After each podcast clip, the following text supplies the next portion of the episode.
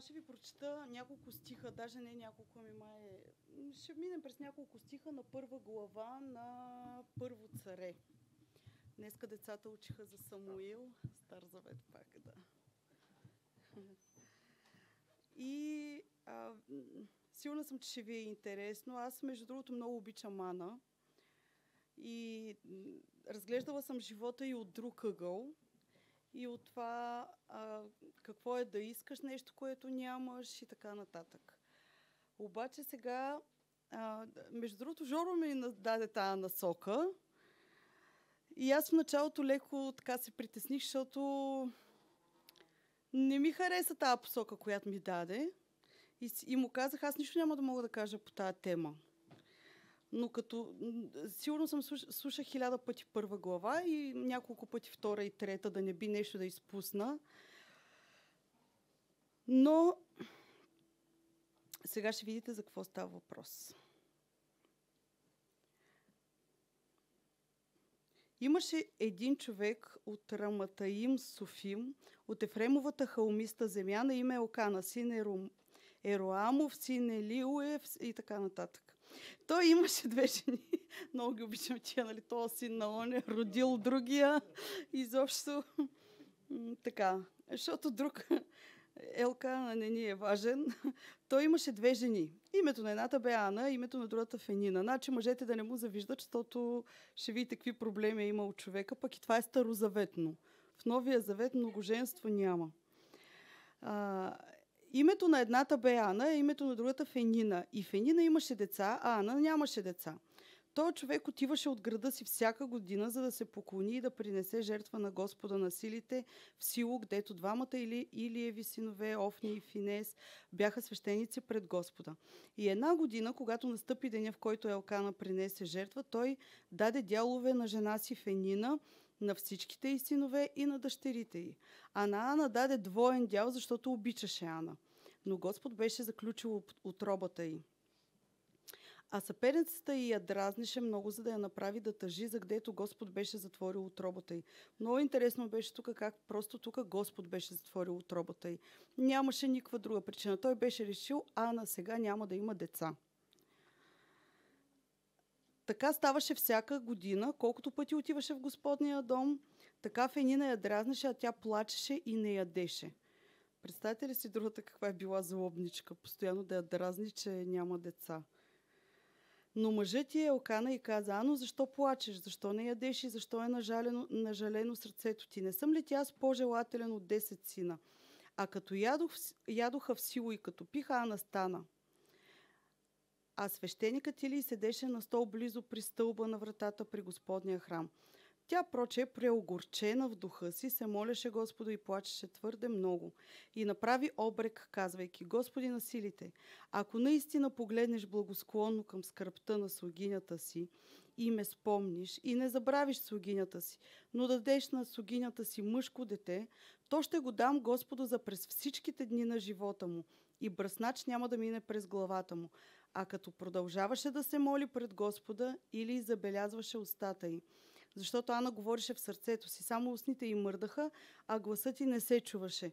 Затова на Илия се стори, че беше пияна. Зато Или й рече, до кога ще си пияна, остави се от това твое вино. А Ана в отговор рече, не господарю мой, аз съм жена преоскърбена в духа си. Нито вино, нито спиртно питие съм пила но излях душата си пред Господа. Не считай слугинята си за лоша жена, защото от голямото си оплакване, от скръпта си съм говорила до сега. Тогава Или в отговор рече, иди с мир. И Израилевия Бог нека изпълни прошението, което си отправила към него. И тя рече, дано слугинята ти придобие благоволението. Тогава жената отиде по пътя си и яде и лицето й не беше вече скърбно. И като станаха рано сутринтата, се поклониха пред Господа, върнаха се, отидоха в дома си у Рама и Елкан позна жена си Ана и Господ я спомни. И когато се изпълни времето, откакто Ана зачна роди син и нарече го Самуил. Ще спра за сега до тук. Прочетох цялата история, защото не всички я знаят но основното го хванахте. Ана беше втора, е, може и първа да е била на Елкана, но е една от двете му жени и няма деца и това много и тежеше. и а, непрекъснато плачеше, нямаше изобщо живота и не беше много приятен. И на това отгоре имаше още една жена, която непрекъснато и се подиграваше и я предизвикваше. Едва ли не, виж, аз имам деца, ти нямаш. Обаче тя пък имаше нещо друго. Тя имаше любовта на мъжа си. Много ми беше интересно, защото оставам с впечатление, че той не е обичал другата. Понеже се отбелязва, че обичаше Ана. Това обаче не изстигаше. Изобщо не изстигаше любовта на мъжа и тя си искаше дете. И, а, и това, което много ме... А, даже беше леко така нахална да поиска мъжко дете, нали? Тя не иска просто дете. Да, а, дай ми мъжко дете. И ако ми го дадеш, аз ще направя това и това. Интересното тук обаче, и отиваме вече към нашата тема, свързана с гласът на Бог, е, че Бог изобщо не й отговори. Тя не чу глас, нито някой нещо и Даже а, или дори не се помоли за нея. Само едно пожелание. Изпратя с едно пожелание. Отива, Яна, иди си, дано Господ да благоволи. Нямаше глас от небето, нямаше гърмове, нямаше а, някой а, да отиде да й каже нещо, а, някой да насърчи по някакъв начин. Не, той просто с едни пожелания я изпрати. И се замислих за нашия живот, колко, колко пъти очакваме ние а, или да дойде някой да ни каже какво трябва да правим, или Бог да ни по някакъв начин да ни говори, дали с глас. Аз глас не съм чувала, само да ви кажа, защото Джоро се се хвали ангел или виждал това. Аз не съм така. А, не е задължително да видите ангели, да чуете глас от небето, Бог да ви се яви триизмерен. А, има начини, по които Бог може да ни говори и Жоро го засегна това а, в на първата вечер. Така че Ана беше абсолютно една обикновена жена, статистическа, ходеше един път в годината да се кланя в храма. Не беше а, нещо повече от другите жени. Но това, което тя хвана и, и направи, е да не остане в скръпта си. Пише, тук пише, аз ви прочетох, а, тя беше преоскърбена в духа си. Обикновено на нас, като ни е тъжно, какво правим? Ай, ще говоря за себе си, нали? То ти е едно вяло такова, но аз го забелязвам при повечето. Не съм само аз а, някакси обичаме да се затворим в себе си или да намерим някой, на който да се оплачем. Даже е много хубаво така да намериш самишленик, който ще те подкрепи в твоята скръп, в твоята тегота и така хубаво ще се, се оплачете заедно, намирате отдушник на вашия проблем, някой, който е в същия проблем. Тя не отиде да, да си сподели с някоя жена, която също не може да има деца. Не, тя ходеше, какво правеше? Ходеше в храма ходеше и се молеше и даже или я помисли за пияна. Смятайте в какво състояние е била. Като не просто преоскърбена, ами за да, за да прилича на пияна, сигурно, не знам, наистина държали не мога да си представя как точно се е държала. Но тя не отиде да се оплаква на мъжа си. Нали, той виждаше, че тя не яде, Тъгуваше си по своя си начин, но не остана прекалено дълго в това. Тя не си остана да каже, о, Господ не ми дава деца, сега какво ще правя? А, това не беше края на света. Служи си на нейното място това, което е твоето. Тя нямаше деца. При, при, от, при всеки от нас е нещо различно. Какво не ти достига? Какво, а, какво е това, което ти липсва и искаш да го имаш, но го нямаш.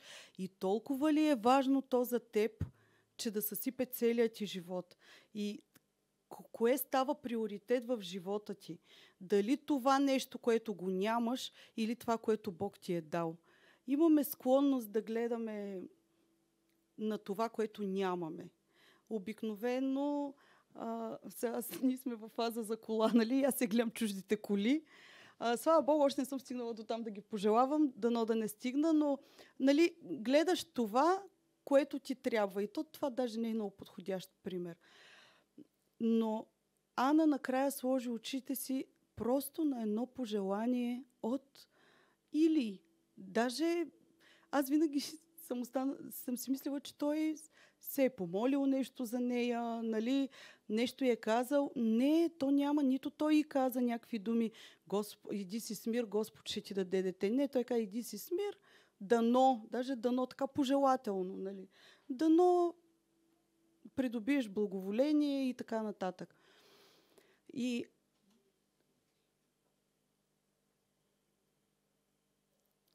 но въпреки това, аз реших, че няма да остана до тук. Защото не ми хареса това, че а,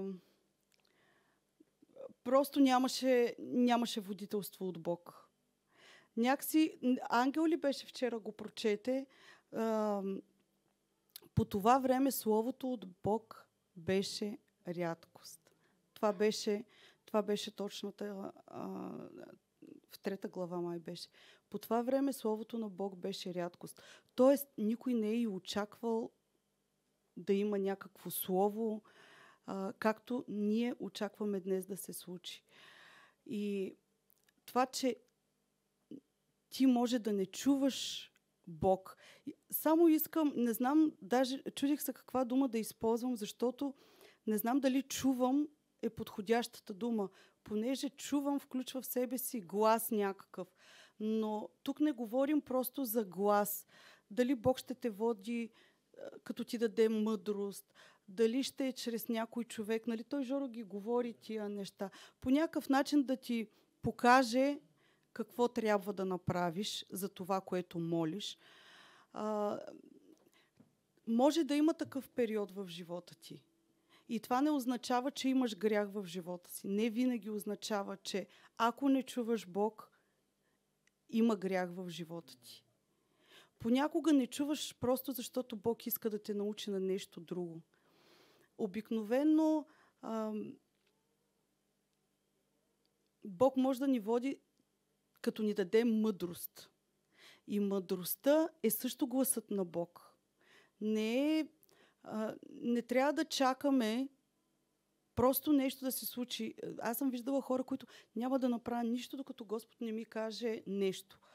Добре, ама ако Бог не ти каже, ти цял живот ще стоиш на това място ли? Бог може би иска ти вече да пораснеш, да станеш зрял и да вземеш решение сам за определена област от живота ти, за нещо определено. А, но тъй като това е пример от Стария Завет и там Словото беше рядкост, искам да минем на Новия Завет, там където вече ние имаме Святия Дух. И там където Словото на Бог не е рядкост, ами ние си го имаме написано, моето е тук, аз съм с приложението. Но ние имаме вече писаното Божие Слово и нямаме оправдание, че Бог не ни говори. И ако тогава те не са имали какво да четат и са разчитали само на това, което им се е четяло в храма, на това, което са им говорили пророците от време на време, защото Бог е слизал от време на време, то ние сме много облагодетелствени от това да имаме писаното слово. И ако ти не чуваш по някакъв начин, а, смяташ, че Бог не те води, това не е така. Аз съм чувала да ми казват, нали на нас Бог не ни говори. Ми не вярвам. Имаш ли Библията? Значи Бог ти говори. Няма как Бог да, да не ти говори, ако имаш Библията. Да, ти може да, им, да искаш нещо конкретно за определена ситуация, но Бог и тогава ще намери начин да те води. Дали със Словото си, дали с, с някой от пасторите, дали някой пророк ще изпрати до теб. Но нека, нека ние да не търсим пророците. Не сме ние, които трябва да отидем до пророците, за да питаме и да искаме. Тя не отиде при пророка, той я видя. Или, или той не беше пророк, извинявайте. Нали, тя не отиде да го пита. Я кажи какво ще ти каже Господ, помоли, се за мен да видим Господ какво ще ти каже. Не, той отиде при нея, пожелай там нали? И си тръгна. Не е наша работа да ходим до пророци, до хора, които знаем, че имат такава дарба. Защото ако Господ иска нещо да ти каже, той ще намери начин да стигне до теб. Има... Днеска ли четохме за това за лъже пророците? Може да има много хора, които ще дойдат с добри мотиви. Обаче ние винаги трябва да изпитваме всяко слово, което идва към нас от хора. Винаги трябва да го изпитваме. Първото ни, а, първия ни... Ох, как, как беше думата? Първият ни критерий трябва да е Божието Слово. Просто това е винаги Божието Слово. Ако Словото, което някой ти казва, е обратното на това, което пише в Библията, значи нещо не е наред. Така че трябва да бъдем много внимателни към думите, които идват към нас от хора.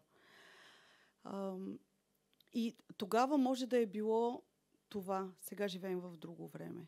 И това, което искам най-много да остане в нас, е, че Бог има начин да стигне до нас, независимо по какъв начин. И ние не трябва да се примиряваме с това и да казваме, нали, Бог не ни говори. Няма, за мене, може някой, ако иска после да дойде на личен разговор да ме обори, ако смее, нали, шегувам се. Но за мен Бог, искаш ли, Бог ще ти даде. Ако искаш, Бог ще ти даде, няма да те остави. Може да забави според нашето време, да забави, но на своето си време Той ще изпрати нужното за нас слово, мъдрост, насока, някакъв знак, че това е нещото, което трябва да направим. И въпреки това, да не, да не оставаме и да живеем само пък чакайки. Просто да знаем, че имаме ли период на а, застой, той е застой според нашите разбирания и според нашето ограничено мислене за времето. За Бог времето е, нали знаете, един ден като хиляда години и хиляда години като един ден. Може да имаме период, в който Бог да не ни говори. На, на Ана нищо не е каза, но тя се хвана и после имаше още шест деца, Ана, само да ви кажа. Тя изпълни това, което Бог и каза. Тя си момента, в който а, роди Самуил и го удоби, тогава го даде в храма. И знаете ли кое е най-интересното? Че тя не тъжеше, както нали, някои майки сега биха направили, ако децата им заминат на някъде. Сигурно и аз бих била така. Обаче искам да ви го прочета. Е, как пък не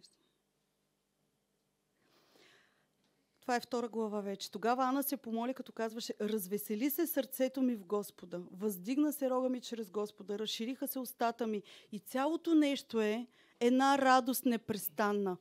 Това, което тя направи е, даде сина си, първородния, тя нямаше други деца тогава, нали? Разбирате.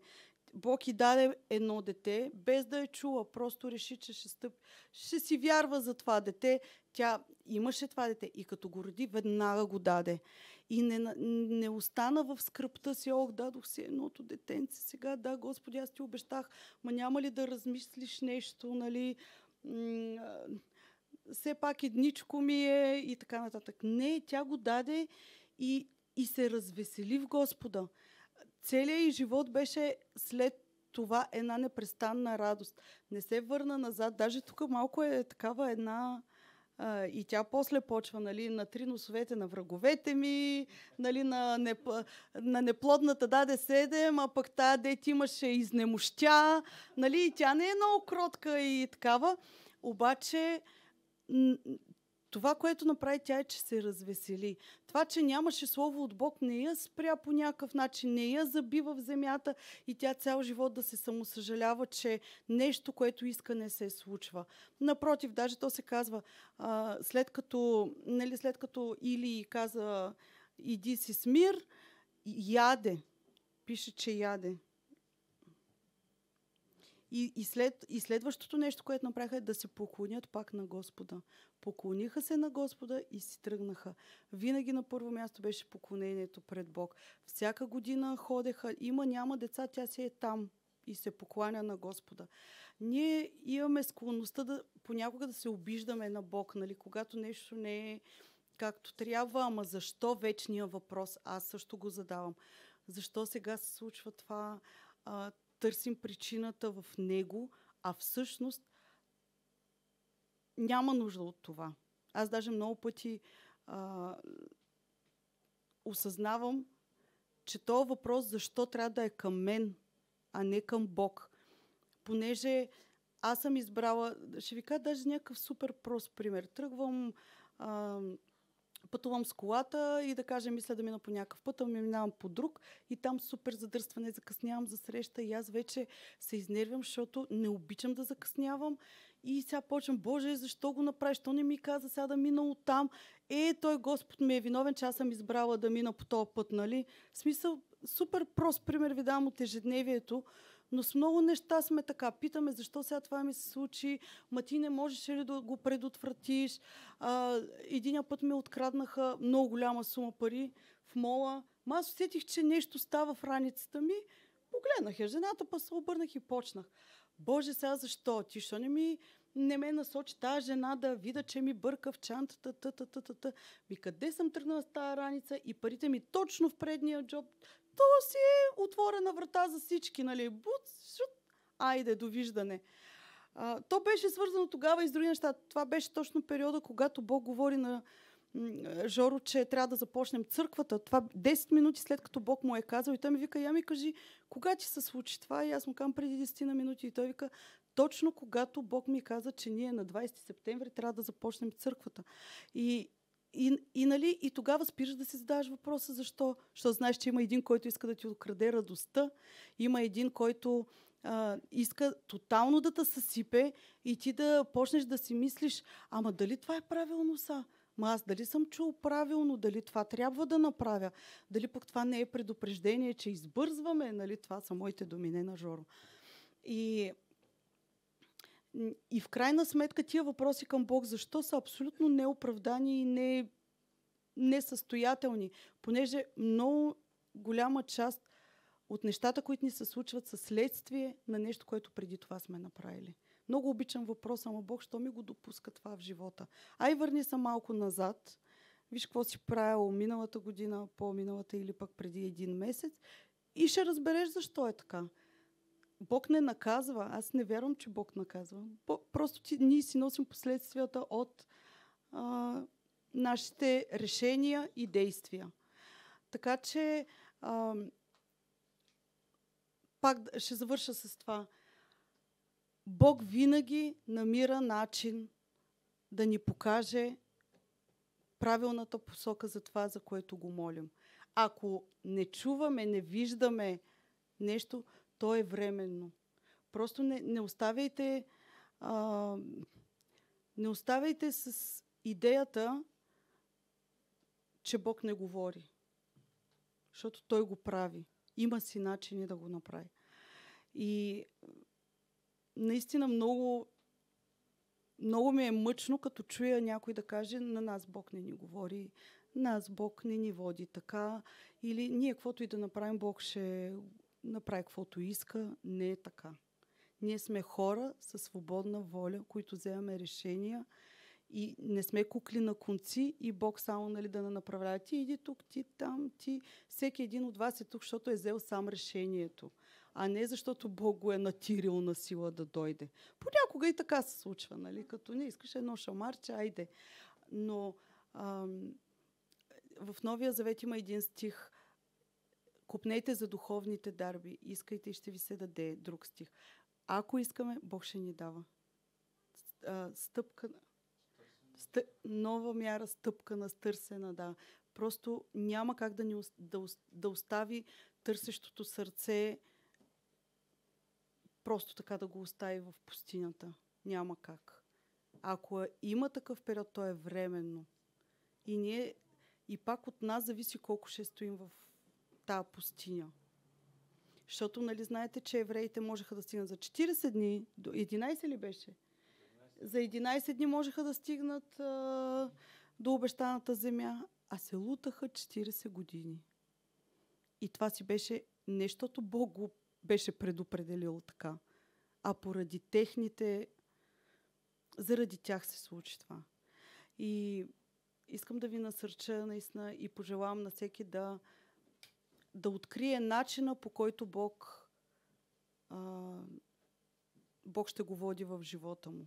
И той може да не е по точно определен начин всеки път, но това, че а, някой е видял ангели, не значи, че и други ще видят. И това не е проблем. Това, че някой е чул глас, а други не чуваме, пак не е проблем. Важното е аз да чуя това, което е за мене. И аз да го разбера, защото ме сигурно ангел ще ме оплаши. Не то ангел. Ако видя ангел, нали, аз сигурно ще се стресирам и няма. Мога и да умра от страх. Но това не е моето нещо. Но Бог е намерил начина да стигне до моето сърце, така че да го разбирам, какво иска да ми каже. Всичките тия думи в кавички, защото те са много ограничаващи. Нямаме подходящи думи, с които да а, опишем Божия глас, чуването и всичко останало. Просто Бог е толкова необятен и толкова голям и толкова величествен, че ам, ще ви споделя за вчера. Седяхме си, правихме репетиция, много те, целият ден вчера беше много такъв един, много тега. Викам, бе Боже, какво става? Нали, она вечер беше толкова... Така се изля Бог, не мисля, че някой има съмнения, нали? Така се изля и толкова беше уникално. Не, не се искаше да свършваме. И вчера ми нещо специално на мен не ми беше, нещо не ми беше наред, дори не знам какво няма причина. Не ми е. Идваме на репетиция, леле, тегава работа, викам на Деви, абе, какво става, нещо не се получава. Уж се получава, пък не се получава. Дейви сподели, че и той се е чувствал така. После почваме службата и децата, погледнете ги сега, вижте ги оная вечер. Вчера децата полудяха нещо беше, направо не разбрах какво стана. И децата крещат, викат, всеки, сега не всеки, ама, нали, децата разсейват вас. И, я, и аз седа и викам, ма, какво става тази вечер? И момента, в който си го помислям, седнах си, нали, Ангел започна да говори. Аз, понеже мога да правя две неща, и да слушам Ангел и да мисля. И докато той говори, си мисля, колко лесно се подаваме на емоциите. А, на това, че днеска нещо не се чувствам добре. То е ясно, че след една вечер дявола се опита от всякъде да ни ограби всичко и сила. Ние нямахме сила, ние направо бяхме като няма сила, като че ли даже нямаме никакъв спор между нас, а все едно нямаме единство. Много беше странно. И Дявола се опитва по всякакъв начин това, което си преживял преди с Бог и това, което Бог е направил с теб и с мен, да му сложи един кръст само заради емоциите. И, и се замислих колко е важно да не оставаме в емоциите си, емоциите на днешния ден. И наша е задачата той Жоро вчера го, аз си го мислех по друг начин, но ще използвам неговия израз. Да настроиш честотата си на Божията честота. Защото много лесно се разстройваме от всичко. Децата ни разсеяха, нали, децата не ги... Просто това беше някакъв начин. Едно се случва, друго се случва. И ние се разсейваме тотално от заобикалящата ни среда. И колко е важно сами сами да можем да се настроим на Божията чистота, на небесната чистота, а не просто да разчита, да, да сме повлияни от чувствата и емоциите, които в момента изпитваш. И това, че в че оня ден, оная вечер е била супер размазваща в Божието присъствие, а на другия ден е тегаво, не означава, че Бог го няма и че ние не сме до Него и Той до нас. Просто ние трябва да си кажем, Абе, няма да, няма да се подам на тия емоции, няма да се подам на тия чувства, няма да оставя дявола да ми отнеме радостта от спасението, който този стих. Радостта, тя е, радостта в Господа е нашата сила. Това е нещо, което ни дава сила за живот. Аз съм пробвала това и ви и, а, насърчавам ви да го пробвате и вие. Когато ми е било най- тежко съм се опитвала да се радвам, да си намирам поводи да се радвам. И тя наистина, тая тая тежест изчезва, защото в Божието присъствие е пълнота от радост. Там няма, а, няма, сега не се чувствам добре. И понеже обещах да съм кратка, това е, радвайте се в Господа и вярвайте, че Той може да ви води по всякакъв начин. Не, нека не го поставяме в рамка. Той ми, на мене ми е говорил така, ще продължи да ми говори така. Не, Бог си има начини. И, и ние трябва достатъчно да пораснем, за да може да разпознаваме неговите стъпки, както днес Дорито каза, като, не, като видиш дървото да се люшка, това не означава, нали, да се клатят дърветата, това не означава, че Бог те праща на изток, примерно. Нали, да не изпадаме и в такива крайности, в които нали, от всяко нещо Бог ми говори. Дай Боже, нали, но нека да бъдем внимателни и с това. А, Бог ми каза, Бог ми каза, Бог ми каза, защото аз като чуя 30 пъти Бог ми каза и вече е една удивителна и свети една голяма червена лампа. И си викам, ти на земята ли живееш или а, някъде другаде. Та, насърчавам ви да опитате Бог, не да го изпитате, да го опитате, да опитате гласа му.